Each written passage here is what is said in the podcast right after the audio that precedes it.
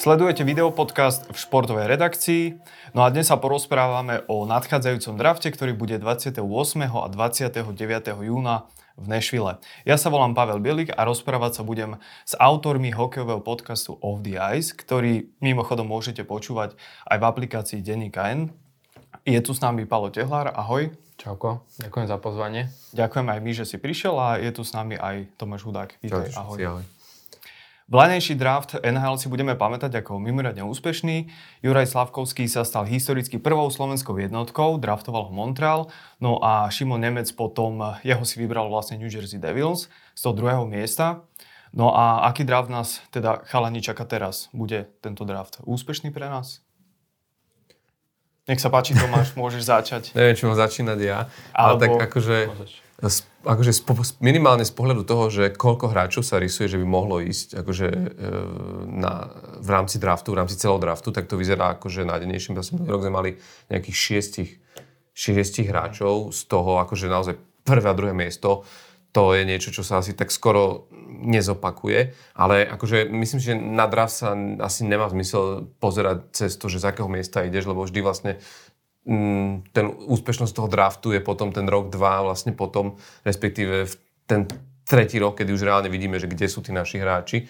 A z tohto pohľadu pre, pre mňa potenciálne je tento rok oveľa zaujímavejší draft, lebo mám pocit, že tam máme hráčov, ktorí sú, že, že minulý rok, ak by som to mal zjednodušenejšie ešte povedať, bol v tom zaujímavý, že Z moja, nie z môjho pohľadu, ale všetci sa na tom zhodovali, že nebol až taký silný ročník na talenty a vlastne ako keby to, že tam objavili naši hráči, nič to samozrejme neznižuje na to, že sme mali jednotku a dvojku, ale ako keby to, že máme tak veľa hráčov na takých miestach v tomto roku, kde reálne, keď sa pozrieme na prvé kolo, je to nabité hráčmi, akože tam by tých, z tých top, top desať hráčov v minuloročnom drafte by sme mohli proste losovať, že kto bude jednotka. Takže ja si myslím, že Prepač, to, ja ťa, to, ja ťa... to bude oveľa zaujímavejšie tento rok. Mm-hmm. Môžeme spomenúť zo pár mien, ktoré vrátane Conora Bedarda, samozrejme, ktorý je považovaný za generačný talent, ale sú tam aj ďalší hráči, môžeme ich takto v rýchlosti len povedať mená, že, že prečo je ten draft taký mimoriadny, re- respektíve prečo je lepší alebo kvalitnejší ako ten minuloročný draft. Tak my sa, sa asi zhodneme na tom, nie? Že Bedard, že takýto hráč tu možno od, od draftu dvetisícpätnásť, kedy, kedy išiel Mac McDavid, tu, tu, tu proste nebol, to je jedna vec. Mnohí ho, mnohí ho berú, a však ho mohli aj my vidieť na tých juniorských súťažiach, že proste to je, to je proste hokej, na ktorý sa chce každý pozerať a každý tým, a v tomto prípade to asi bude Chicago Blackhawks, by chcel mať takéhoto hráča, ale potom vlastne aj tie, čo, čo je zaujímavé, že mne sa páči, že ako keby sa to jemne vyrovnalo v rámci európskych hráčov a európskych hráčov a kanadských hráčov, že keď sa na to pozrieme, že dobre, z prvých dvoch miest idú síce dva kanadskí hráči, ale potom tu máme akože veľmi silnú, veľmi silný výsledok tej americkej ako keby výchovnej, výchovnej školy, kde prvý útok, ktorý hral vlastne za Ameriku na, na, na tých junioroch. A ja si dovolím povedať, že aj z toho druhého útoku tu hráči, ktorí, ktorí sú tak neskutočne vyspelí, že ktorýkoľvek tým by mohol ťahať naozaj do piateho, do piateho miesta. A potom švédska, švédska škola je, je na tom strašne silná a sú tam vynikajúci švédski hráči. A potom aj medzi o, o, obrancami, či už ide o... o Rheinbachera. Rheinbachera, ale aj o, teda myslím na tých Švédov, že uh-huh. myslím na Pelíku, uh-huh. ale aj potom... Vilander, že to sú naozaj hráči, ktorí... A plus, to, tá švédska škola je v tom, že veľa európskych hráčov, ktorí hrajú tie švédske ligy, že vlastne je to tam veľmi silné a z tohto pohľadu si myslím, že uh, tento draft bude oveľa zaujímavejší a to, že naši hráči sú tak vysoko v takejto brutálnej konkurencii, dáva oveľa väčšiu šancu proste na to, že, že v období roku dvoch, podľa mňa, môžeme z tohto ročníka vidieť veľa hráčov akože v en há el. Uh-huh. Ne, neviem, čo si myslíš uh-huh. ty, ale, ale pod, podľa mňa akože je, to, je to oveľa ako keby pravdepodobnejšie ako, ako z minuloročného draftu, kde v podstate okrem Slavkovského sme ešte zo Slovákov nikoho vlastne nevideli hore. Tak hovorí sa celkovo, že prvá päťka alebo možno aj prvá šestica hráčov, ktorí budú v tohto ročnom drafte, by reálne tie minulé roky, nielen minulý, ale aj tie niektoré roky predtým, mohli byť hocikto z nich jednotka, keby boli proste v tom drafte, keby išli zvlášť. Takže naozaj, že ten draft je, je tento rok veľmi silný a Že koniec koncov, tak ako si spomínal ten švédsky hokej, tak aj e, sám Dalibor Dvorský vlastne hráva dlhé roky vo Švédsku a je vidieť, e, je vidieť proste, že ten švédsky hokej iš, išiel hore. A majú tam veľa dobrých hráčov, či už Leo Carlson, ktorý vyzerá, že pôjde ako trojka, alebo možno aj dvojka, uvidíme. Um, aj viacerí. Mhm. No, ja len by som ešte doplnil tu na jednu vec, že, že čo možno akože je ešte z pohľadu tých našich slovenských hráčov, že my keď sa, akože keď sa na to e, pozeráme akoby z pohľadu e, toho, že ako boli vnímaní tí naši hráči ešte do minulého roku, kým sme neťahali, ako keby takým sa Juraj Slavkovský nestal tou jednotkou na tom drafte, tak mnohí ako keby to tak brali, že až sa tak možno, že nepozerali na tú našu reprezentáciu alebo, alebo do, do, do, do tých našich vod. Respektíve, ak sa možno pozerali, tak sa pozerali na našich hráčov, ktorí hrali práve v týchto uh, elitných európskych ligách, čo išlo o Fínsko, Švédsko. Ale čo je vlastne zaujímavé, že a stále viac sa to ukazuje, že, že, sa, že sa začínajú títo skauti ako naozaj sa chodiť zrazu pozerať na slovenskú extraligu. Že, že či už je to prípad minulého roku toho Adama Sikoru, alebo aj proste akože hráčov, ktorí naozaj hrali tu, však Filip Mešar bol... Uh, mm-hmm. Myslím, že prepáč, že teraz Juraj Pekárčík, ktorý je na drafte tiež za Nitru? Za Nitru asi tuším. Čiže, čiže je to naozaj, že... Honzek, samo Honzek akože bol ešte akože donedávna proste... Dukla. Uh, v Dukle Trenčín. Áno, v Dukle, Dukle Trenčín. Čiže akože toto je jedna z vecí, ktorá sa vlastne u, u, u, udiala. A tam je zaujímavé vidieť to, že tí ako keby skauti pochopili jednu vec, že, že ako keby ten hráčsky potenciál alebo ten, ten veľký talent naozaj otestujú tie veľké turnaje, na ktorých tí hráči sú. A tam ako keby vie vyskočiť niektorý hráč, ale ty potom reálne ich potrebuješ vidieť v tom prirodzenom prostredí, kde, kde proste hrávajú. Lebo veľakrát to vie byť ako keby klamlivá mm, informácia, že proste vidie ti, vidie ti ten, ten jeden turnaj. Samozrejme, že isté aspekty ty nedokážeš oklamať, keď si raz v tomto dobrý a hráš takto. Ale vlastne tie, tie zápasové návyky a ten spôsob, akým tí hráči hrajú, akú majú úlohu v tom mužstve, akým spôsobom fungujú, je práve vidieť v tých, v, tých, v tých ligách. A ono to naozaj bolo vidieť aj tu proste u našich hráčov, že, že, že sa dokázali, akoby, že mnohí teraz hravili, že pri Černikovi, vieš, že až tak mu, ty, až tak mu to proste nevyšlo a že, že myslím, tie, tie juniorky uh-huh. a, a, a na tých šampionátoch, ale zase tam, kde hrá, je proste stále a mnohí odborníci sa v tom shodujú, že no, ešte prednedávno ho mnohí dávali dokonca vyššie ako, ako Honzeka. Čo je, že...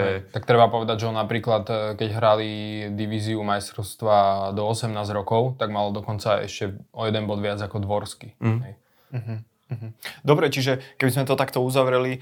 Uh, uh, Keby uh, si vezmeme takého nejakého laika hokejového diváka slovenského, ktorý si povie, no dobré, ale na tomto drafte teda nebude žiadny Slavkovský, žiadny Nemec, žiadna jednotka, dvojka, že, že teraz sa celý hokejový svet alebo svet en há el otočí na Slovensku, že čo si to tam akože v úvozovkách stvárali, že takéto super talenty mm. vyšli, že, že tento draft skrátka nebude taký zaujímavý, tak s tým teda nesúhlasíme, hej, že naozaj Určite, máme ne. že veľmi, veľmi kvalitných hráčov, ktorí síce budú nižšie, ale tie kvály tam jednoducho sú a sú prísľubom teda do budúcna, že sa presadia v en há el, hej?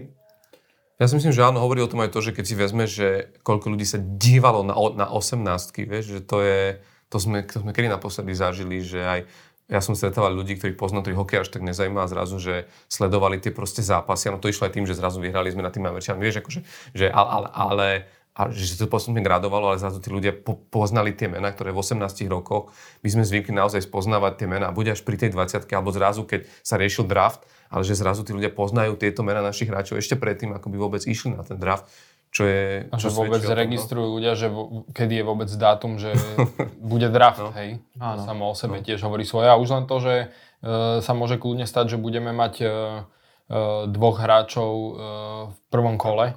A to už samo o sebe akože hovorí za svoje, hej, lebo akože treba povedať, že áno, na jednu stranu ten draft je to trošku taká aj lotéria, hej, že poznáme samozrejme príklady, že plno hráčov z prvého kola reálne sa do en há el nikdy nepozrelo, alebo zase opačne, že z piateho šiesteho kola e, sú niekedy aj výdu hviezdy en há el nakoniec, ale, ale proste už len to, že boli tými scoutami takto ohodnotení, že vyzerá to, že môžu kľudne v prvom kole skončiť dvaja, tak to už samo o sebe hovorí za veľa. A nehovoríc o tom, že to teraz tiež poporotnúť jednu vec, že nám reálne úvodzovka hrozí v dobroslova zmysle, že by sme mohli mať po rokoch, rokúcich e, asi najvyššie draftovaného brankára v en há el.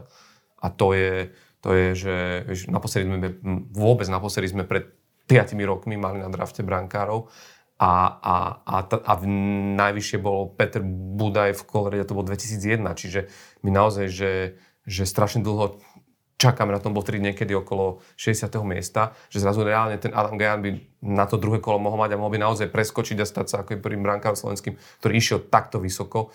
Čiže aj to o niečom hovorí, že nerozprávame sa len o, o, o tých hráčov, ktorí hrajú reálne proste v, v, v, proste v, v, v, v obrane v útoku, ale že zrazu tu je, tu je konečne po tej dobe môžeme ukázať aj my, aj keď asi na českú školu sa asi veľmi ťažko budeme doťahovať teraz, že oni naozaj majú tých brankárov, že koncovaním teraz im tiež, tiež by mali mať v no, prvom kole. Prvý, prvý reálne brankár v drafte bude asi Hrabal, no. áno, áno, ale Gajan by mohol byť práve ako kebyže druhý vôbec, respektíve, že áno, jeden z tých áno. top, čo sa týka brankárov ťahaný v tomto drafte. Ešte Švedi tam majú niekoho, tak vyššie, že... Áno, ale že... tak... prvej petici možno brankárov by Gajan mohol... Ale to by bol, prepáč, stále veľký úspech, lebo to nie je tak, že sú tí brankári draftovaní napríklad ako centri, že to sú jednotky, dvojky draftu, že tí brankári sú naozaj zvyknú byť teda nižšie, čo je nižšie, taký paradox, no. Lebo v tom play-off oni zvyknú byť kľúčoví hráči. Kľúčoví hráči, ale to je podľa aj tým, že, že ľudia sa boja ťahať na tom drafte. Väčšinou sa to robí tak, že ťa, ťa, poťahaš to nižšie a uvidíš, lebo tí brankári majú asi najkomplikovanejšiu tú fázu vývoja a ten prechod. Lebo, vieš, pri týchto hráčoch, v tom, aj teraz, jak sa robilo ten, jak sme boli na kombajne, teda, keď sa robil ten scouting ja, kom, mm-hmm. kombajn, tak ty tam vieš veľa vecí zmerať pri tých hráčoch, ktorí vieš kočovania, ale pri tých brankárov sú specifický set skills, ktorý veľmi ťažko zmerávať a druhá vec, tam je strašne veľa o psychike a to sa tiež ešte v dnešnej dobe veľmi, veľmi nedá a veľa tých brankárov, keď sa teraz pozrieme na tú en há, však Aiden Hill bol, bol brankár, ktorý teraz vlastne vychytal Vegas to víťazstvo, ktorý v podstate akože sa objavil odnikiaľ a že nikto by to nevedel predtým nejak dopredu proste povedať, že kde ten brankár bude za, za tých niekoľko rokov. Sú oveľa menej predvídateľný, čiže to je jedna vec. Ale na druhú stranu si myslím, že teraz budú tie kluby oveľa odvážnejšie pri tom ťahaní tých brankárov, lebo pochopili tú vec, že aj dvojka, trojka v tvojom týme, keď mu dáš ten priestor, vychováš si ho, vie byť zrazu ako keby o, o päť rokov naozaj brankárom, ktorý že to nemusia byť tie jednotky, dvojky, ktoré ťa budú zachraňovať v tom play-off. A myslím si, že tento draft by mohol byť toho ukážkou, že, že sa dočkáme trošku vyšších draftových ťahov. Nehovorím, že zrovna Gajan by išiel do, do, do prvého kola, ale nikdy nevieš, že ktorý tým zrazu takto rozmýšľa, lebo to play-off sa skončilo len veľmi nedávno. Myslím, že tí skauti, ale aj vedenia tých klubov teraz trošku nad tým sedia a sa bavia, že počujte, ale neprehodnotíme to trošku, že predsa len pozrite sa, čo robia títo brankári. A ak nám teraz niekto vyfúkne takýchto Aidinov Hillov a Akira Schmidtov a neviem koho, tak od tých pár rokov môžeme ťahať za kračí koniec na tejto strane. Tak, poďme k, našim, k našemu najvyššie draftovanému Slovákovi. Očaká, teda predpokladal sa, že teda Dalibor Dvorský by mal byť alebo mohol by byť najvyššie draftovaným Slovákom. Pálo, tak otázka k tebe. Kto je Dalibor Dvorský? Čo od neho teoreticky teda môžeme, môžeme čakať? Aký je to typ hokejistu? Trošku nám ho skús priblížiť. E, tak ako som spomínal, tak vlastne Dalibor už niekoľko rokov hráva vo Švédsku, takže ako keby, že odchovaný na tejto, e, na tejto škole, dá sa povedať. E, dlho sa špekulovalo a to je jeden z dôvodov aj prečo sa v tých rebríčkoch draftových objavoval na rôznych miestach.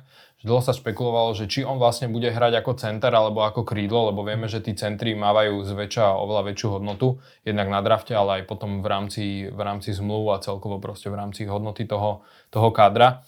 A, a to sa práve ukazuje, že mu to na tom centri ide. A teraz poslednú sezónu vlastne odohral celú na centri, myslím. A takže, takže ako keby, že z tohto pohľadu sa tí skauti zhodujú, že, že mohol by byť teda ako center. Um, Hovorí sa o ňom v podstate, že je možno e, najkomplexnejší útočník v rámci celého tohto draftu, čo je e, celkom dobré hodnotenia, teda už len na to, ako sme hovorili, ako je ten draft nabitý talentom. A to, a to najmä z pohľadu jeho defenzívnej hry. Hej? Že je teda, e, je center, je útočník, ale má naozaj veľmi komplexnú tú hru. A naozaj, že niektorí tí skauti ho, ho vyslovene umiestnili na prvé miesto medzi defenzívnymi útočníkmi. Hej? Takže on je naozaj, že komplexný, má dobrú strelu. Dlho sa špekulovalo a to bol, to bol aj jeden z dôvodov, prečo možno aj v tých minulých rokoch bol trošku nižšie, ako keby očakávaný. Bol, bol jeho akože problémy s korčulovaním, hej, ako to niektorí, ako to niektorí skauti nazývali, že teda nebol považovaný za najlepšieho korčuliara, ale on sám teda hovoril, že na tom výrazne popracoval a hlavne veľa skautov sa zhodovalo, že hlavne v druhej polovičke tejto, tejto sezóny to bolo už vidieť, že reálne hmm. kon, na, na konci nejako keby väčšina tých skautov potom zhodnotili, že okej, okay, že to korčulovanie nie je problém, hej, že to korčulovanie Uh, korčulovanie má fajn. No a uh, má dobrú strelu, je, je dobrý uh, v rozohrávke, uh, takisto fyzicky je dobre vybavený, že teda na to, že um, všetko sú to chalani, ktorí majú proste osemnásť sedemnásť rokov, hej, ako ktorí, tak, uh, tak on už spomedzi nich je do, dobre stavaný, má už aj ako keby, že tú svalovú štruktúru vybudovanú už hmm. takmer na úrovni ako keby, že dospelého hráča, keď to tak poviem, má vlastne deväťdesiatjeden kilogramov, to je, to je tiež niečo, čo... Jediný z top desať, tuším, ktorý je na deväťdesiat kilogramov, z tej predpokladanej top no, desať, nič, to, je tiež, to tiež niečo hovoril. To je tiež vlastne niečo, čo, na čom hovoril, že popracoval, teda, že aj nabral ako keby tú svalovú hmotu a teda zapracoval na tom korčulovaní, takže, takže je to proste komplexný typ útočníka, ktorý sa tipuje, že by ako keby za tú kariéru mohol byť naozaj že veľmi šikovný center do druhej formácie v nejakom naozaj že dobrom tíme. Hmm. Myslím, že prepáč, experti dokonca, že to bol Corey Pronman z Atletiku, hovoril, že, že by mohol aj v presilovkách byť veľmi akože dôležitý typ hráča. Zrejme aj preto, že mu nevadí taká tá tvrdšia hra, hmm. lebo sami lim, je to tak? Hej, hej. Akože... nemá s tým problém, no. Tak pri, pri tých presilovkách u ňoho je podľa mňa veľká výhoda, čo on má a čo je možno akože, čo, čo ho tak vystrelilo aj proste hore je to, že on je strašne dobrý na puku, že to, aj teraz to bolo vidno, na, na, na, na, keď ste pozerali tých juniorov, že, že on proste, že on si, on mm, dokázal si vziať ten puk aj v, aj v takých situáciách, kde, kde, kde si možno mnohí vraveli, že fú, že tu už by som toho neriskoval a na malom priestore to vedieť ustáť, akože má ten skill na tom malom priestore, keď si pod tlakom, keď to potrebuješ ako keby uh, u, u seba podržať, má aj to sebavedomie a tam sa to strašne u, ukazovalo, že uh, veľmi tomu napomohlo aj to, čo si vravel, že on sa výrazne zlepšil v korčilovaní, aj keď stále akože, hej, keď sa pozrieme, akože tento rok je na centri strašne veľký pretlak a, a je tam veľa, veľa centrov, ktorí sú asi korčiliarsky na tom proste lepšie, ale to je aj dôsledok tých, tých akože tých uh, toho developingu, ktorý dostávali tí, a hlavne tí americkí hráči, že podľa mňa to, čo vidíme na centri teraz medzi Američanmi je, je, je niečo neskutočné, aspoň za mňa, že tam aj naozaj uh, tí... Adam Fantilli. No ale aj, ako teraz myslím, u Američanov, že či už je to ten Will Smith, alebo mm. potom aj ten, čo hral v druhom útoku Leonard. Američanov. Leonard? Nie, nie, nie. Le, nie Leonard. Uh, jak sa volal? O, Oliver... No, musím si spomenúť. Wood? Ale, ale každopádne, akože, že sú naozaj, že, že sú ko- kočuliarsky naozaj strašne, strašne silní a, a to je možno akože jedna, nehovorím, že, že, že, že z jeho nevýhod, ale zase na druhú stranu, podľa mňa tie týmy, keď sa na to budú dívať, stále sa môžu brať tak, že k prínajšom ho prehodíme proste na gridlo, nič tým, ni, ni, nič tým nestratíme, ale, ale myslím si, že bude hrať na tom centri a, a, že, a, že, a že aj tými sa budú pozerať presne na tento prototyp, lebo má tú silu, ako sme hovorili, to je naozaj jedna veľká výhoda. A druhá vec to, že on je naozaj ako keby braný ako obojsmerný hráč, že to je, to je také kritérium, ktoré možno aj v tých amerických hráčoch si to tak videl, že oni predsa len sú viac tak ofenzívnejšie, proste, proste ladení, ale to, že hrať naozaj akože aj tú obranu, alebo respektíve všetkých troch proste zónach, to je dneska taká vec, na ktorú sa začína stále viac a viac pozerať. My sa o tom znovu rozprávali pri tom Vegas, že, že jak, tá ob, jak, tí, jak tí strední útočníci a Balio, William, William Karlsson dokázali hrať s tou obranou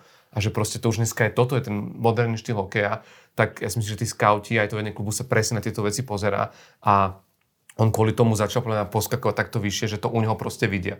Plus vidia to, že hrá reálne ako keby s mužmi v tej, v tej, v tej Európe a že dobre, tie čísla nie sú horúce, to je presne príklad, čo mal Juraj Slavkovský minulý rok, že proste in, inak to vyzerá, keď sa pozrieš na tých amerických a kanadských hráčov v tých juniorkách, kde proste ro, robia stoštyridsať, stotridsať bodov a zrazu vidíš proste dvojciferné čísla pri našich hráčoch v Európe, ale myslím si, že práve kvôli tomu sú tam tí skauti hovoria, pretože ale tohto, keď sme pustili do tej juniorky s nimi, tak v tej Amerike alebo v tej, v tej Kanade, tak sú tiež, tiež, tiež, tiež niekde inde.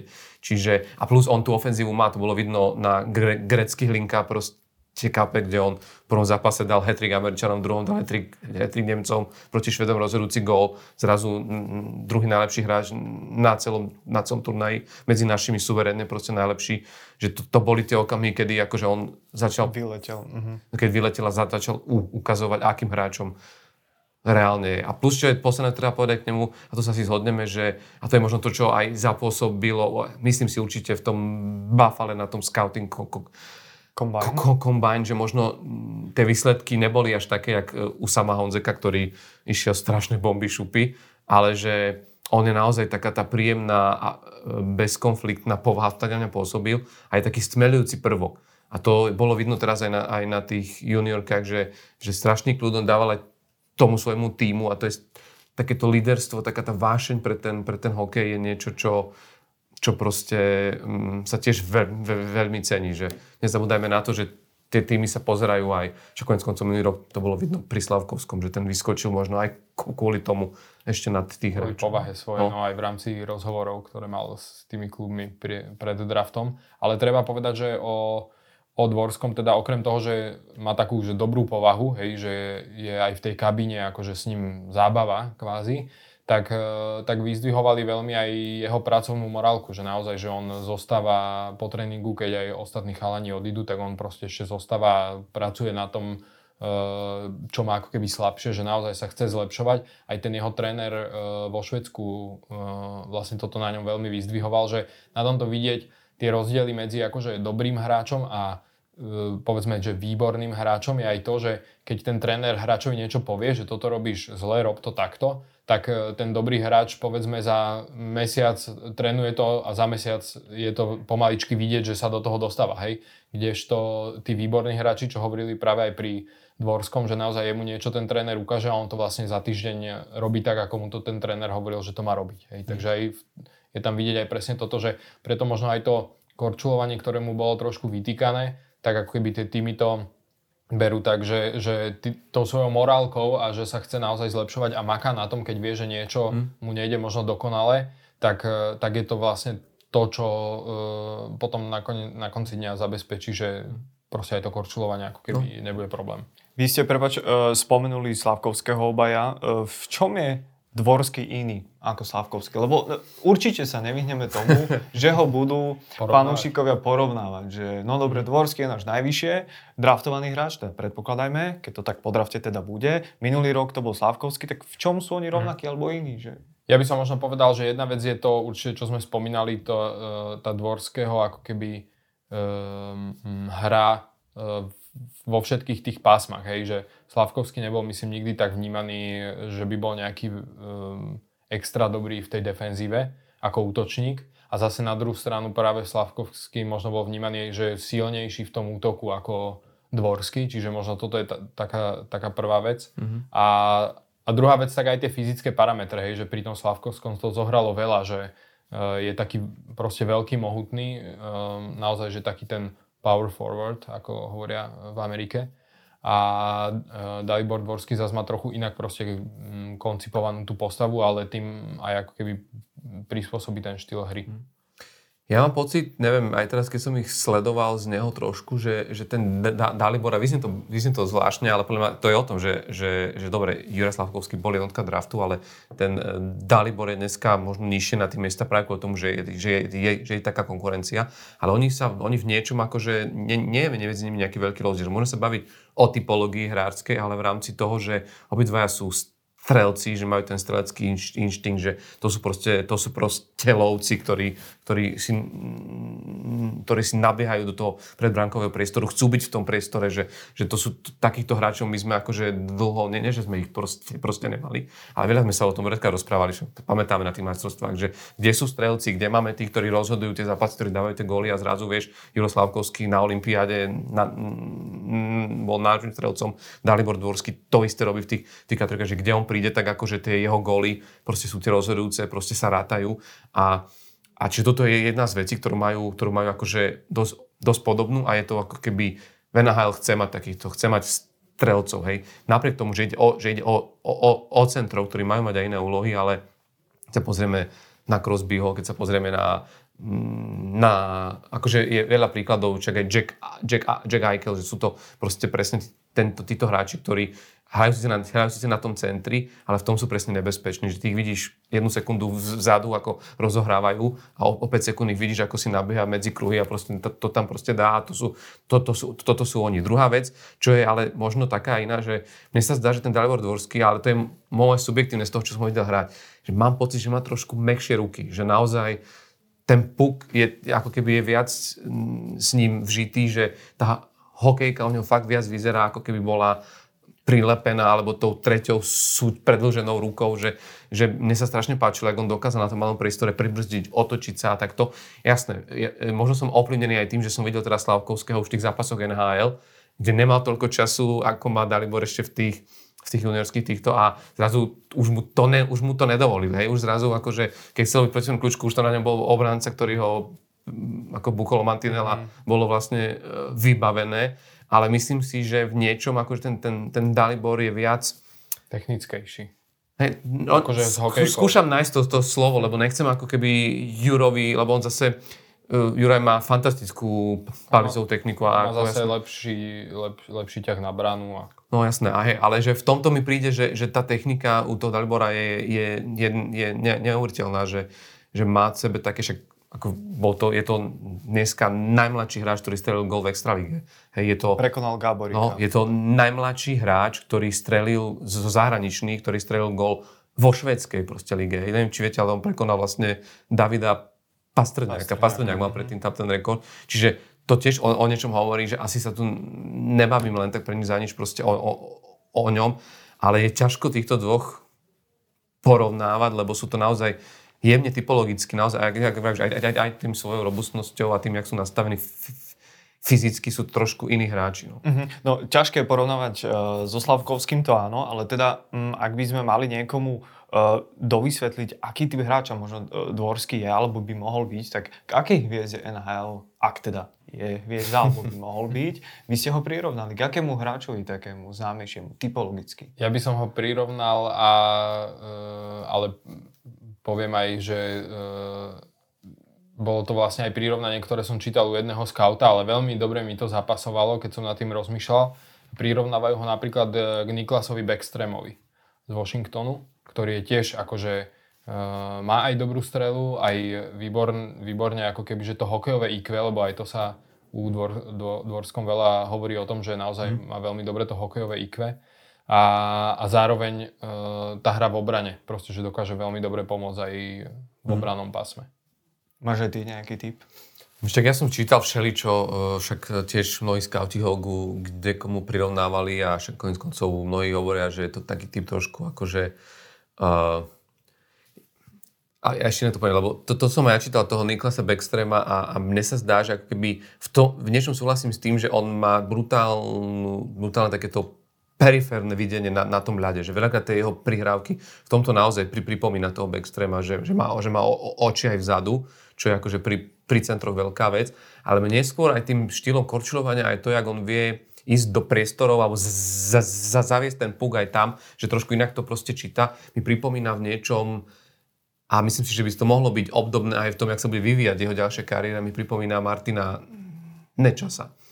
Že, že, že aj pokiaľ ide o to korčilovanie, aj to, jak on rozohráva, aj jak, jak sa snaží hrať tú gravia all around, proste tú, tú hru, tak v niečom mi, to, mi ho pripomína, keď som si pozeral tie štatistiky Nečasové, že on až teraz vlastne vo svojej štvrtej, tuším, sezóne tak viac vyskočil bodovo, že už je na tých sedemdesiatich bodoch, ale že najprv mal taký ten rozbeh, že okolo tých tridsať štyridsať bodov, že myslím si, že v tomto by sa mohli aj viac ako keby na seba pozerať, že aj ten Martin Nečas ešte potreboval trošku ešte aj hrať v tej, v tej, v tej českej extralíge, v tej Komete Brno, že to nebola taká priama cesta, že ten Niklas Backstrom predsa len ten naskočil a dobre, mal na krídle Ovečkina, tak to je tiež asi pomôže sa tam trošku inak hrá.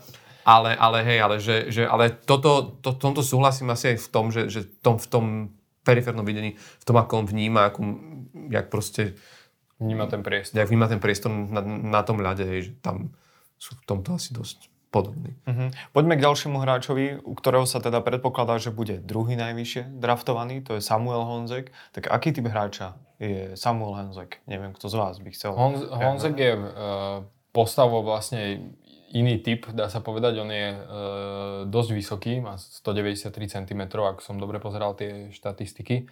A on je zase, on je zase možno presne, že na, síce na tú svoju postavu sa hovorí, že, má, e, že je dobrý, dobre, dobrý korčuliarsky, ale ako kebyže už s týmito e, nižšími útočníkmi, alebo inak proste typologicky stávanými útočníkmi možno v tomto trošku zaostáva, ale na druhú stranu veľmi dobre využíva tú svoju postavu na krytie puku, že on vie naozaj veľmi dobre si ten puk pokryť a, a pekne rozohrávať. Tiež sa hovorí o tom, že má veľmi vysoké to hokejové í kvé a že vlastne tým možno nahrádza niekedy to trošku horšie korčulovanie práve ako keby tým, že vie si ten puk pekne zakryť, pozrie sa, kde tí hráči sú, alebo presne, že vidí ich tam a prihrá im to.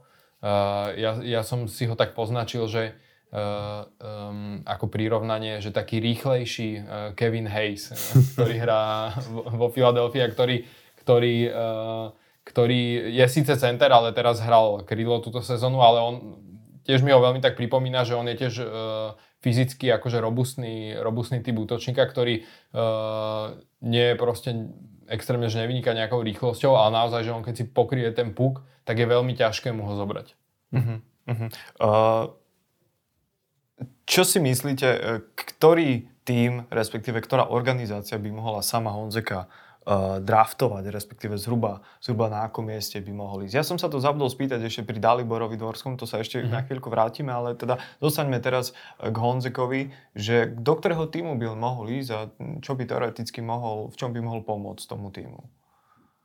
Tak on je, on je hráč, ktorý, ktorý akože myslím si, že čo u ňoho, na čo sa budú pozerať tie týmy, je to, že oni na ňom vidia, jednak mal, vy, mal výborné výsledky v tom scoutingu na, na kombáne, on bol ako jeden z najlepších, nielen našich Slovenska, celkovo akože v tých top, však jednu disciplínu vyhral. V tej, tej silovej na tom bicykli, na tom, butuš na najlepší. Tej anaerobnej, tejto potom vlastne skok, skok do diaľky bol druhý, skok do výšky bez pomoci rúk bol na treťom mieste, to sú, to všetko ukazuje o tom, a zoberte si, on ešte v decembri bol zranený, on nehral skoro dva mesiace, mal roztrhnuté lítko. Tam dvadsiatimi stiehmi to len ten sval robili, ešte ďalšími dvadsiatimi piatimi niekoľkými mu to zošívali celé, čiže on bol úplne mimo a teraz si vezmite, že takýto hráč sa dokáže vrátiť do takejto formy a, a predvádzať akože takéto výkony na, na, na, na kombáne, to je jedna vec. A druhá vec, čo je pri ňom zaujímavá, že on na rozdiel od Dalibora Dvorského, a to je to, čo podľa mňa zase začalo tlačiť ešte vyššie,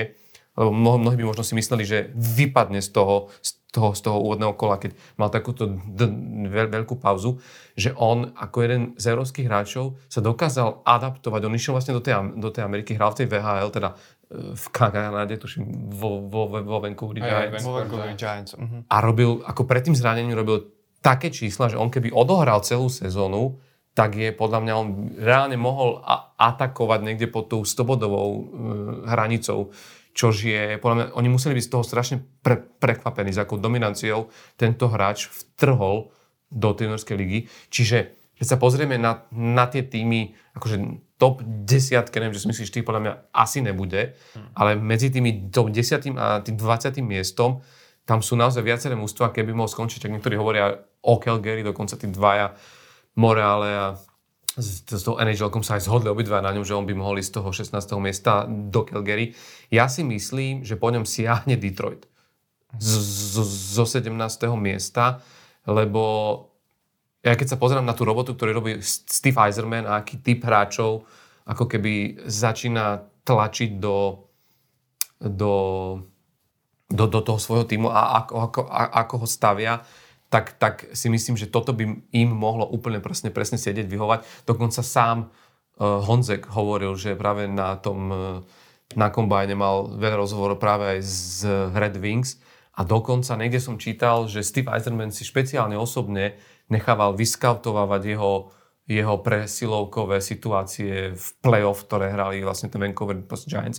Čiže v niečom zjavne ako keby tam, akože v tom Detroite on ho je záujem a koncom Detroit prišiel o Tylera Bertucciho, ktorý bol v niečom trošku obdobný typ a podľa mňa je, je to niečo, čo budú do budúcna sa snažiť ako keby tam dostať. Ale to je môj ako taký, že myslím, že aj keby šiel do Calgary, ja by som dokonca bol rád, keby zo, zo štrnásteho miesta po ňom siahol aj Pittsburgh, lebo si myslím, že ak teda ne- nevymení Pittsburgh ten, ten, ten draft za, za, teda, za, ne, za, za nejakého hráča tesne pred, pred draftom, ale ak by ho mali, tak aj to by sa mi páčilo, lebo to štrnáste miesto je, je také, že tam by ešte mohol byť stále ako keby on voľný, ale ak by išiel do Detroitu, tak si myslím, že nič lepšieho sa mu nemôže stať, lebo tam sa veľmi dobre starajú o, vý, o vývoj tých hráčov a skôr či neskôr by to miesto v en há el asi dostalo. Vrátil by som sa, prepáč, v rýchlosti ešte k Daliborovi. Uh-huh. Tak tá istá otázka teda platí, že, že po, kto by mohol siahnuť po, po Dvorskom a prečo? Tak tam sa spomína v tej e, prvej desiatke napríklad aj Washington, ktorý je ôsmy. Spomína sa aj Philadelphia, ktorá je siedma. E, z toho, čo viem, tak e, vo Philadelphia aj ako keby je o ňoho záujem, len je tam mm. ešte aj ten Ryan Leonard, o, o, o ktorom sa teda tiež hovorí, že môže ísť vysoko a tam záleží už, ako sa to vyskladá e, a kto tam pôjde. Takže uvidíme. Ja, ja by som ho typol kľudne do tej Filadelfie, na siedmom mieste. Pre mňa je to stále taká záhada kvôli tomu, že hej, čak tam je, na desiatom mieste je, sú Blues, ktorý mi sa tiež vlastne hodil a potom, jak, jak oni pustili veľa hráčov z kádra teraz, tak to potrebujú nejako, hlavne oni púšťali útočníkov teraz pre touto off-season. Uh, takisto, akože si myslím, že uh, sa tam bude strašne miesiť v tej top, v top v top desiatke to, že kto vlastne bude mať tú odvahu siahnuť po tom ru, ruskom super talente Mičkovovi, lebo ako budú púšťať stále vyššie, tak vieš, akože tí, tí tým budú, budú hľadať ako keby náhrad, tak ak nechceme brať Mičkova, tak teraz koho vlastne z tých hráčov? A je tam tá silná americká ako keby enkláva, hej, či už sa bavíme o Peroltovi, ty si spomínal toho Leonarda, ale je tam aj ten, teda myslím, bude na tej štvorke, ale sú tam akože tí ďalší hráči, ktorí sú z Americka. Čiže ja si myslím, že ak by, ak by to naozaj, že ten Mičkov, že by po ňom nesiahol ani Montreal, ani Arizona, tak je dosť možné, že tieto týmy budú zvažovať, či toho, či toho Dvorského ako keby nerisknúť a neupísať si ho. A to by znamenalo piate, respektíve šieste miesto, ak by šiel do, do tej Arizony. A, a, a tomu neprajeme. Tomu, to, tomu na jednej strane mu to neprajeme, ale na druhej strane podľa mňa tá Arizona je na takom rastesti, že, že tam sa buď začnú diať veci, alebo potom tých hráčov budú ako keby zase posúvať do, do iných klubov, kde ešte sa môžeš dostať ešte na zaujímavejšie miesto potom v rámci nejakých týchto ako keby výmen už tých draftovaných hráčov. Čiže neviem, a zase prestáva, že by hral s Loganom Kulim o pár proste rokov. Tie, tie tiež nie, akože myslím v tej Arizone, však to bola tr- trojka draftu, nie? Mm. Áno, a čo Minulý som rok. práve spomínal, že dobre napríklad Dvorský ho práve ubranil na šampionáte. Práve sa hovorilo o Kulim aj Bedardovi. Hej, zostaňme ešte pri tej Arizone. Prečo by bol problém podľa vás, keby prišiel do Arizony? Vysvetlíme trošku divákovi, že čo je to tá Arizona za tým a aké potenciálne rizikom tam možno plynie aj v tých budúcich rokoch. Tak. Ja by som ani nepovedal, že to je problém, len je to proste tým, ktorý e, momentálne, ale asi nielen momentálne, ale asi dlhšie proste nemá ako keby nejakú dlhodobú víziu, že čo proste v tom kadri robiť. Dlhodobo tam vidíme, že e, jednak viacerí tí talentovaní hráči proste odtiaľ odišli, alebo ich teda oni vymenili. Pýtajú sa von. No, pýtajú sa von. Uh, tá Arizona dlhodobo berie na seba kontrakty vlastne iných tímov, uh, ktoré sa len chcú zbaviť nejakého, povedzme, staršieho hráča, ktorý bude dlhodobo zranený, alebo je už proste za Zenitom, ale zostáva mu ešte nejaká dlhoročná zmluva. Takže ten tím sa moc nehybe dopredu a to je, jedna vec je samozrejme z pohľadu kadra a druhá vec je z pohľadu uh, ako keby, že zázemia toho tímu. Veď vieme, že oni túto sezónu hrali na štadióne univerzitného tímu s kapacitou štyri a pol tisíc divákov kvôli tomu, že svoju vlastnú halu vlastne nemajú a chceli stavať novú. Tam im to ľudia v referende v rámci toho distriktu vlastne od, odhlasovali, že s tým nesúhlasia, s tou výstavbou, takže tam sa vôbec rieši, že či ten tím zostane v tej Arizone. Vieme, že túto najbližšiu sezónu určite áno, ale čo sa bude diať potom je otázne, či, či sa ten tým zruší, alebo sa ten tým presťahuje do iného mesta, alebo sa e, podarí e, majiteľom Arizony dohodnúť, že sa napríklad prestavia štadión, v ktorom hraja tým en bí ej Phoenix Suns, a že sa upraví tak, aby sa tam mohli vlastne striedať e, hokejové zápasy s tými basketbalovými a či zostanú tam. Takže je to také, je to také proste ne, e, nejasné a pre mladého hráča si myslím, že to určite nie je dobre, keď ide proste do týmu, ktorý nemá nejakú víziu, že potom aj e, s tými hráčmi určite ten tým akože nepracuje tak systematicky a, a s nejakou takouto dlhodobejšou predstavou, že čo z toho hráča chce mať, keď proste ten kader majú vyskladaný, akože taký polátaný. To, no, nech sa páči. Ja jednou vetou, že na jednej strane to ponúka možnosti, že tých hráčov sa dostať hore, však už asi aj pri Kelemenovi, ktorý tam hrá, teda hrá na farme, ale, ale Miloš Kelemen vlastne už dostal možnosti odkrútiť aj svoj debut tejto sezóne v Arizone. Tak, tak áno, zrazu máš možnosti, lebo odchádzajú odtiaľ hráči, otvára sa ten priestor. Na druhú stranu, akože naozaj, to sme sa bavili, že, že keď sa ti vyvíja takýto mladý hráč, jasne, že on, že on by asi išiel najprv proste na farmu. Ja si nemyslím, že Dalibor Dvorský, že by reálne dostal aj zo šiesteho miesta, miesta šancu rovno si zaradená na sledujúcej sezóne, to si fakt nemyslím. Ja len poviem k tomu, že on vlastne podpísal teraz minulý týždeň, tuším, zo, vo Švédsku na ďalšie dva roky a ja si aj myslím, že keď si ho niekto vyberie, tak ho nechá ešte minimálne ten ešte ďalší rok hrať v tom Švédsku. A ešte konec koncov stačí, keď sa pozrieme, to veľa ľudí si neuvedomuje, ale z minuloročného draftu, z prvého kola, čiže z tých top tridsať tridsaťdva hráčov, štyri Tyria, tuším, si zahrali en há el hmm. a to zahrali štýlom, že naozaj náš Juraj Slavkovský mal asi dostal tú najväčšiu porciu času, ale dru- druhý s najväčším počtom zápasov je š- Wright, Shane Wright s ôsmimi zápasmi, čiže hej, a, a tí ďalší dva, tam je tuším ešte ten Rakúšan Kasper, tak to odohrali jeden, možno alebo š- štyri zápasy, čiže reálne, a to sa bavíme o top hráčov z úvodného kola. Štyria si vyskúšali na el, čiže to, že by to dostal Dalibor Dvorský, jasné, pravíme, že tento rok je, je, je oveľa silnejší, ale tí hráči, to sú osemnásťroční chalani, ktorí potrebujú ten rast, ale myslím si, že aj keby tam prišiel hrať tých, tých najväčších rokov, tak tá Arizona tým, ktorý reálne bude dostávať asi riadne nakladačky na bližšie dva roky, ak sa tam výnimočne nie, niečo neudeje, tak neviem, či chceš ako keby takto vysoko draftovaného hráča, ktorý by sa mal ako keby má mať ten prirodzenejší prechod do en há el, či ho chceš vystaviť ako keby takémuto niečo. Tak videli sme to už len na tom Loganovi Kulim, že on vlastne minulý rok nehral, hej, v en há el, že aj napriek tomu, že no. aký má Arizona tým, ale... To bola mimochodom aj veľká otázka ešte predtým, než Chicago, Chicago vyhralo tú draftovú lotériu, že čo ak ju vyhrá Arizona a siahne hneď po Bedardovi, že budeme mať super talent generačný, ktorý, ktorý prirovnávajú k tým najlepším hráčom v minulosti alebo v súčasnosti, že pôjde nakoniec do Arizony, ktorá má neistú budúcnosť, tak... Tak tam sa rozprával, že či by sa mohlo udieť také niečo, čo si dovolil Erik, Erik, Erik Lindros po svojom drafte, že odmietol ísť hrať do Quebecu a... Nakoniec si vydúpal vlastne výmenu do, do Philadelphie, ale myslím, že také veci sa už asi dneska akože moc nemôžu stávať, že predsa ako hráči majú silnejšie slovo, ale mm-hmm. zase... A keď možno zase... zrovna pri Bedardovi. Si to viem predstaviť, že keď už niekto, tak... tak, by to tak ale, ale myslím si, že to by potom reálne bol koniec Arizony ako týmu, že proste, keď už aj Gary Bettman by si musel povedať, tak dobre, ukončme túto... Toto to, to, to, to trápenie.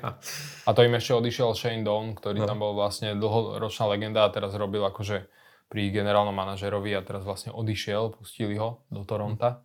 Takže proste rozpadáva sa im to tam aj z tejto stránky. Mm-hmm. No bude to určite zaujímavé. Čas nás trošku tlačí, poďme ešte k minimálne jednému zaujímavému Slovákovi, aj keď ich na drafte určite mm. oveľa viac.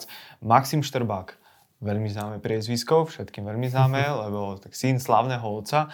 Poďme si teda povedať, kto je Maxim Štrbák a prečo je zaujímavý. Okrem toho, že môže byť najvyššie, ak sa nebudú draftovaný slovenský obranca však. Či nie? Tohto roku. Tohto roku, samozrejme. Tak, hej, tohto roku. V rámci tohto roku, hej. V Lani bol Šimo Nemec dvojka. Tak, tak. To...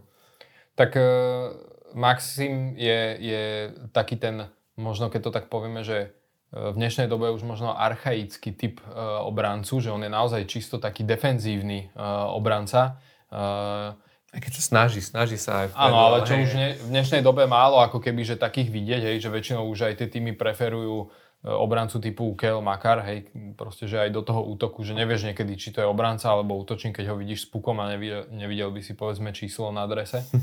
A, a on je naozaj, že taký ten uh, defenzívny typ, uh, ale zase na druhú stranu veľmi dobrý v tom, čo robí, hej, že naozaj je... je špecificky zameraný na tú obranu, blokovanie striel, odstavovanie toho supera od puku, celkovo takéto, takéto kazenie proti hráčom v rámci útočných akcií a, a, a veľakrát práve možno to trošku pomalšie korčulovanie, ktoré ako teda ten defenzívny typ obrancu má, tak veľmi dobre, veľmi dobre práve vyvažuje tým, že si vie počkať e, pozične na toho útočníka a odstaviť ho od puku. Je fyzicky veľmi dobre vybavený tiež na ten svoj vek. E, má už teraz okolo deväťdesiat kilogramov a stoosemdesiatosem centimetrov. Takže je to, je to taký ten... E, Na dnešnú en há el možno už ako keby že e, nezvyčajnejší typ obrancu, ale vidíme to stále e, v tých tímoch, že, že, že aj napriek tomu, že, že sú preferovaní takí tí útočnejší obrancovia, tak, tak stále vidieť a hla, hlavne pred play-off, že tie tímy práve doplňajú tento typ defenzívnych obrancov do obrany, lebo, lebo najmä v play-off, kde sa naozaj bojuje o každý centimeter ľadu, sú nesmierne dôležití hmm. a, práve obrancovia tohto typu. Hlavne. Takže prepáč, takže by to nemal byť problém na drafte, hej, že tento Štrbák Maxim, že je príliš defenzívny. Akože viem si predstaviť, že keby dával päťdesiat bodov za sezónu, tak by mohol byť v tom drafte e, vyššie, hej, že možno preto je niekde, e, čo som pozeral, tak okolo možno sedemdesiateho miesta, že sa možno odhaduje, alebo šesťdesiateho. No, podľa mňa bude vyššie. Ja si myslím, že, ja si myslím, že na úvode druhého kola po, po, po ňom siahnu. Ja si myslím, že okolo štyridsiateho miesta by mohol byť a možno aj vyššie. Po, poviem po prečo si to myslím, že súhlasím presne s tým, čo, čo, čo, všetko, čo si hovoril, že je to naozaj typ obrancu, ktorý akože že naozaj on si užíva tú fyzikalitu tej hry. To proste, akože tu málo kedy vidíš obráncov, ktorým, ta, ktorým tak ro, robí radosť, že niekoho odvalia od puku. A, a proste to sa každý tréner sa na takéto rád proste divá, obzvlášť v kanadsko-americkom ho- okay. hokeji, lebo to je proste takého obráncu chceš mať, že ktorý sa proste nebojí, že ho nemusíš presvedčiť, že treba si ľadnúť do strely, čo veľakrát pri, e, sa vždy smiali pri tých našich európskych hráčoch, že, že, že proste, že toto bola s nimi na, na, nejaká, na, nejaká proste veľká robota. On, on keď prišiel ako do, do, do, do tej Ameriky, tak jeho, jeho, jeho tréner hovoril, že, že zrazu sa tu objavil tento hráč a on bol, že o dva roky pred, o, pred ostatnými, hej, v tomto veku, že v tom, jak hral, jak, jak, jak sa, jak, jak, jaký bol tvrdý a jak sa nebál, jak vedel odhadnúť tú proste mieru tej tvrdosti. To sú, to sú všetko jeho obrovské devízy. A povedzme si úprimne, že možno sú lepší obrancovia na tomto drafte od neho, ale není ich veľa. Ako myslím celkovo obrancov, že teraz je to tak, pretože dvadsať hráčov v prvom kole sú útočníci a, mno, mno, a väčšina strední. To je tiež ako taký pre mňa trošku, že halo, že, že toto môže byť trošku problém, lebo stredný, stredný útočník je, je ako keby rukopis organizácie, hej, že uh-huh. toho máš na prvom centri, ale nemôžeš mať dvadsať. Tie týmy, ktorí idú draftovať, už majú tento post, lebo ak si vravili, to je strašne dôležitý cenený post, majú vystarané, obsadený na najbližšie dva, tri, štyri roky, čiže kde ho chceš akože vyvíjať. Čiže podľa mňa to tam budú musieť niektorí buď, buď prerábať na, na krydlo, alebo a, a podľa mňa tie týmy začnú sa pozerať potom, že počuť, není čas siahnuť radšej po obrancovi, že nebudeme, nebudeme potrebovať. A potom druhá otázka, akých obrancov? A teraz, aký typ obrancov vyhral pre Vegas ten titul, že to playoff posledné nám ukázalo strašne veľa vecí, to isté. A to nie je len, že vyhral Vegas, ale kto bol s nimi vo finále. Že keď sa pozrieme na obranu vo Floride, tam neboli Makarovia, vieš? Tam proste, tam akože presne bol ten typ o, o, obrany, ktorý, ktorý sa teraz akože začína znovu u, u, ukazovať, že tá veľkosť, ten, tá proste size je dôležitá. A ten Maxim Štrbák si myslím, že že mm, ponúka presne tento skillset na tento typ defenzívneho obrancu. A mne sa, zač- mne sa páčilo, že on už ako začína robiť aj tie výlety dopredu. Možno niekedy trošku dlhšie si po- podržal puk, ale poďme od tohoto ho veľmi rýchlo od- odnaučia. On teraz, tuším, bude, bude pokračovať na University of Michigan, ak sa nemýlim, ale že i- ide teda tou univerzitnou cestou, čo sa mi tiež páči, že ten otec ho do toho tlačí, že nech má aj to vzdelanie. Vôbec je taký ten a- americký prístup oproti tomu kanadskému. Čiže má to zjavne aj v hlave jasne u- upratané, vie, čo chce. Vie, že ten hokej je akoby dôležitý, ale nie je to úplne všetko. A z tohto pohľadu si myslím, že, že má všetky predpoklady a keď bol na týchto rozhovoroch, tak aj toto z neho muselo ísť. A, a si myslím, že tie týmy práve túto jeho aj ľudskú vyspelosť, vyzretosť museli vnímať a ja si myslím, že, že on pôjde niekde ako keby niekde... Ja si dokonca len tvrdiť, že neviem, San Jose Sharks má niekde tridsať niečo, že, že kľudne keby... Ho, lebo u nich je vidno, že chcú ísť po obrancoch, oni sa tým ani netája a ak by tam okolo tridsiateho miesta nevyťahli toho Lukáša, teda Lukasa Drageviča, tak si myslím, že kľudne by mohli vziať aj jeho. Chcel by si to ešte doplniť, alebo môžeme... Uvidíme. Uvidíme. Dobre. Možno, možno nám padne na sedemdesiatku a budeme si trážiť, čo sa stalo. Aj to je možné. Dobre. Potom ti poviem, že aj to od Jusov. Poďme náš podcast uzavrieť tak trošku geopoliticky, lebo na drafte sa očakáva, že, že tam teda bude vybraný alebo draftovaný super talent ruský Matvej Mičkov. Lenže vieme, že teda na Ukrajine stále pretrváva vojna. Vieme to, že uh, nebol by prvý, možno ani posledný e, ruský hráč, ktorý by mal nejaké problémy s prechodom z Ruska do Ameriky alebo naspäť. Tak teda poďme si povedať, kto je to ten Matvej Mičkov a, a prečo by to mohol byť problém aj pre kluby v en há el draftovať ho vysoko, lebo už, už skôr určite ste aj vy čítali veľa týchto expertov a scoutov, ktorí, ktorí hovorili, že on možno má talent na to, aby bol aj dvojkou teoreticky, len je tam presne ten problém, že, že Matvej Mičko môže byť skrátka riziko. Tak prečo? No, dlho sa hovorilo pri Mičkovi, že môže byť reálne ako keby s tým Adamom Fantilim, že sa bijú o to druhé, tretie miesto, že ako môžu skončiť. A potom samozrejme um, jedna vec, ktorá ho um, možno tak počas tejto sezóny, um, prečo začali vôbec byť tieto špekulácie, že sa ho týmy budú báť ako keby zobrať, bolo aj to, že keď skauti za ním išli do Ruska, on teda hrá v ká há el, tak keď si ho išli vlastne pozrieť a chceli sa s ním potom porozprávať, takže bol problém sa k nemu dostať, že on reálne neodpovedal t- aj ten jeho agent, že nedvíhal telefón tým skautom, keď boli v Rusku.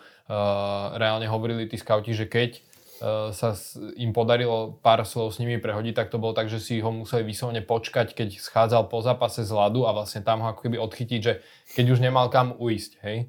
Uh, to, bol, to, bol, to bolo jedno také. Druhá vec je, že na ten draft combine vlastne neprišli ruskí hráči, takže nevideli ho ani po tejto stránke tie týmy, že nemali možnosť aj tam sa s ním jednak porozprávať, ale aj si pozrieť ako keby tie, tie fyzické testy. Kde na tom je, no? Tie fyzické testy. No a, a špekulovalo sa dlho vlastne, že, že či on vôbec na ten draft príde a, a takisto tam boli správy o tom, že keď sa týmy snažili dohodnúť si nejaké stretnutia e, s ním pred tým draftom, tak proste stále bol problém, hej, že sa neodpovedal im, proste, že úplne ignoroval. E, špekulovalo sa určité obdobie, že možno to robí kvôli tomu, lebo sa chcel ako keby dostať až na prepadnúť, až na ôsme miesto draftu a dostať sa do Washingtonu e, k Ovečkinovi. Hm. A že vlastne tým pádom odmietal tie týmy e, predtým na drafte, sa, e, aby sa mohli s ním porozprávať, lebo tak dúfal, že teda tým pádom si ho nevyberú. Ale teraz sa to trošku možno zmenilo, lebo teda prišiel na ten draft, že prišiel do Ameriky, je tam, bude na tom drafte a vraj už teda aj má dohodnuté stretnutia s viacerými tímami. Hm. Takže e, neviem, že či to bol nejaký zámer, že prečo to takto ako keby celá tá sú, situácia z jeho strany vyplynula, alebo to proste e, len tak bolo, že nechcel ako keby možno mentálne, že rieši ten draft ešte, kým to nebolo, kým proste bežala sezóna, ale, ale proste je tam a talent určite na to má, aby bol vyťahnutý niekde okolo druhého, tretieho miesta. Uvidíme, či tie týmy si to, to tak povediať zlajsnú, no? No. Lebo môže sa stať, že naozaj že ho neuvidia, no? Vyberú a potom ho neuvidia. No? Akože ja len poviem, že, že ja to dokonca dovolím povedať trošku, akože to preženiem, ale ak by Rusko, však ja úplne som, a si myslím, že je to správna vec, že Rusko nehralo na tých svetových šampionátoch, ale že tým pádom ho nemohli vidieť, ale ak by on bol hral na, na, na, tých, na týchto juniorkách, tak si dovolím tvrdiť, že tam by bolo veľké rozhodovanie aj medzi ním a B- Bedardom, lebo v rámci skills to je naozaj akože od Ovečky na Rusy nemali ten takýto talent. A jemu to akože výrazne toto celé uškodilo. Nehovoriac o tom, že celá vlastne tá geopolitická situácia škodí už, už nejaký čas vlastne týmto ruským hráčom. Keď si zoberieš z tých troch mužstiev, ktoré sú teraz v top desať, ktoré by na ňo reálne mohli dosiahnuť, či to je Montreal, či ste to vy Philadelphia, mm. alebo aj San Jose Sharks. Minul, min, minulý rok tieto tri týmy nevytiahli jediného Rusa. To je normálne, to sa začína stavať ako takou politikou tých, tých proste tímov, že, že ešte aj Detroit Red Wings, ktorí boli tým známi, však oni, oni akože v desať rokov postavili všetko na tých Rusoch a m- m- mali to šťastie a veľmi dobre majú oskautovanú tú ruskú časť. Uh, jeho nikto, ne, jeho nikto nemohol vidieť, konec koncov San Jose Sharks má Ukrajinca, toho, sk- toho ten, ten, ten, ten ich vlastný scout je mm-hmm. Ukrajinčí, ten ani ne, ne, ne, nemal šajnu sa dostať do Ruska, aby ho videl. Čiže z tohto pohľadu on naozaj bude klesať. Ja si myslím, že tie týmy sa to budú bať urobiť. Tam naozaj sa môže stať, že to risne ten Washington, že ten Alexander Ovečkin, ktorý žiaľ má tú priamu linku na toho Vladimíra Putina, mu, by mu to proste, ako on jediný by asi vedel vybaviť, aby prišiel hrať. Otázka je, či Washington bude chcieť to urobiť za takúto cenu, lebo podľa mňa to by ho, to keby vyšlo von to celé pozadie za tým, tak by ho možno akože aj riadne ten tým si, si užil kritiku, že sa vlastne, ale na konci dňa je to vlastne možno jedno, však pamätáme si, ako Malkin utekal z Ruska, kde ho tiež nechceli pustiť a už vtedy varoval aj G M Reicherov, že ruskí hráči budú obrovský problém, lebo to nie je len o tom, to je o tom, jak sú postavené, či už ide o kontrakt, je to aj o trošku o tej ruskej proste natúre, že oni, oni, to, oni to tak berú a vidíme teraz tie problémy aj s Ovečkinom a s tým divným typom ich vlastenectva, že proste, že potom veľmi ťažko v tej Amerike, keby hľadajú ten spôsob, a, ako tam fungovať. A čiže toto všetko bude do toho hrať a ja si myslím, že, ja si myslím, že on sa reálne prepadne v tom drafte akože oveľa nižšie. Že reálne by ho mohol ťahať už Montreal ako piateho. Myslím si, že vyššie ho nebudú ťahať, že tie prvé dva týmy asi pôjdu na tú istotu toho Lea Carlsona a Adama Fantiliho, ale že on sa reálne prepadne. Ja si myslím, že dokonca aj náš Dalibor Dvorský ho reálne preskočí a to je akože, to je pre takého hráča je to smutná správa. Jasné, že to nič nehovorí o tom, že kde si v rámci draftu, však vrať z minulého roku je toho, je, toho, je, toho, je toho príkladom, ale môže sa mu stať, že naozaj skončí v tíme, kde sa nebude ani on cítiť dobre a ani ten jeho development, že možno nakoniec ani proste nepríde a odmietne a bude to jeden z do budúcna historicky z prípadov toho, ako vojna ovplyvnila to, že hráč, ktorý možno mohol byť top hráčom svojej generácie, musel obetovať tú onu vlastne kvôli tomu, že, že tá geopolitická situácia to proste... On má mimochodom Mičkov uh, podpísanú zmluvu z es ká Petrohrad ano, asi do roku dvadsaťšesť. dvadsaťšesť, ale to nie je problém, lebo pri drafte, uh, keď draftuje vlastne uh, tým si hráča, tak tí európski hráči, oni sú ako keby na štyri roky majú právo ten tým, ktorý ho draftoval, ho podpísať kdekoľvek za tie štyri roky, takže to je však prípad aj pri Dvorskom, že on má na dva roky podpísané vo Švédsku, ale to je ako keby úplne v pohode, že oni majú štyri roky na to, aby ho podpísali. Takže ta, akože tam by som problém nevidel, ale skôr naozaj, že tie skúsenosti, ktoré tie týmy majú, veď aj Philadelphia mala, uh, draftovala Ivana Fedotova ako brankára pred pár rokmi a už teraz s ním rátali, minulý rok s ním rátali, že bude vlastne túto sezónu, ktorá teraz prebehla, že bude ich dvojka a postupne, že sa prepracuje na jednotku v brane, ale reálne proste sa nedostal do tej Ameriky. Hej. A možno čiže... no, posledná poznámka, že neviem, či si videl, ale mňa pri ňom prekvapilo, že z tých top hráčov pri ňom bolo nejakých šesťdesiatsedem osem kill.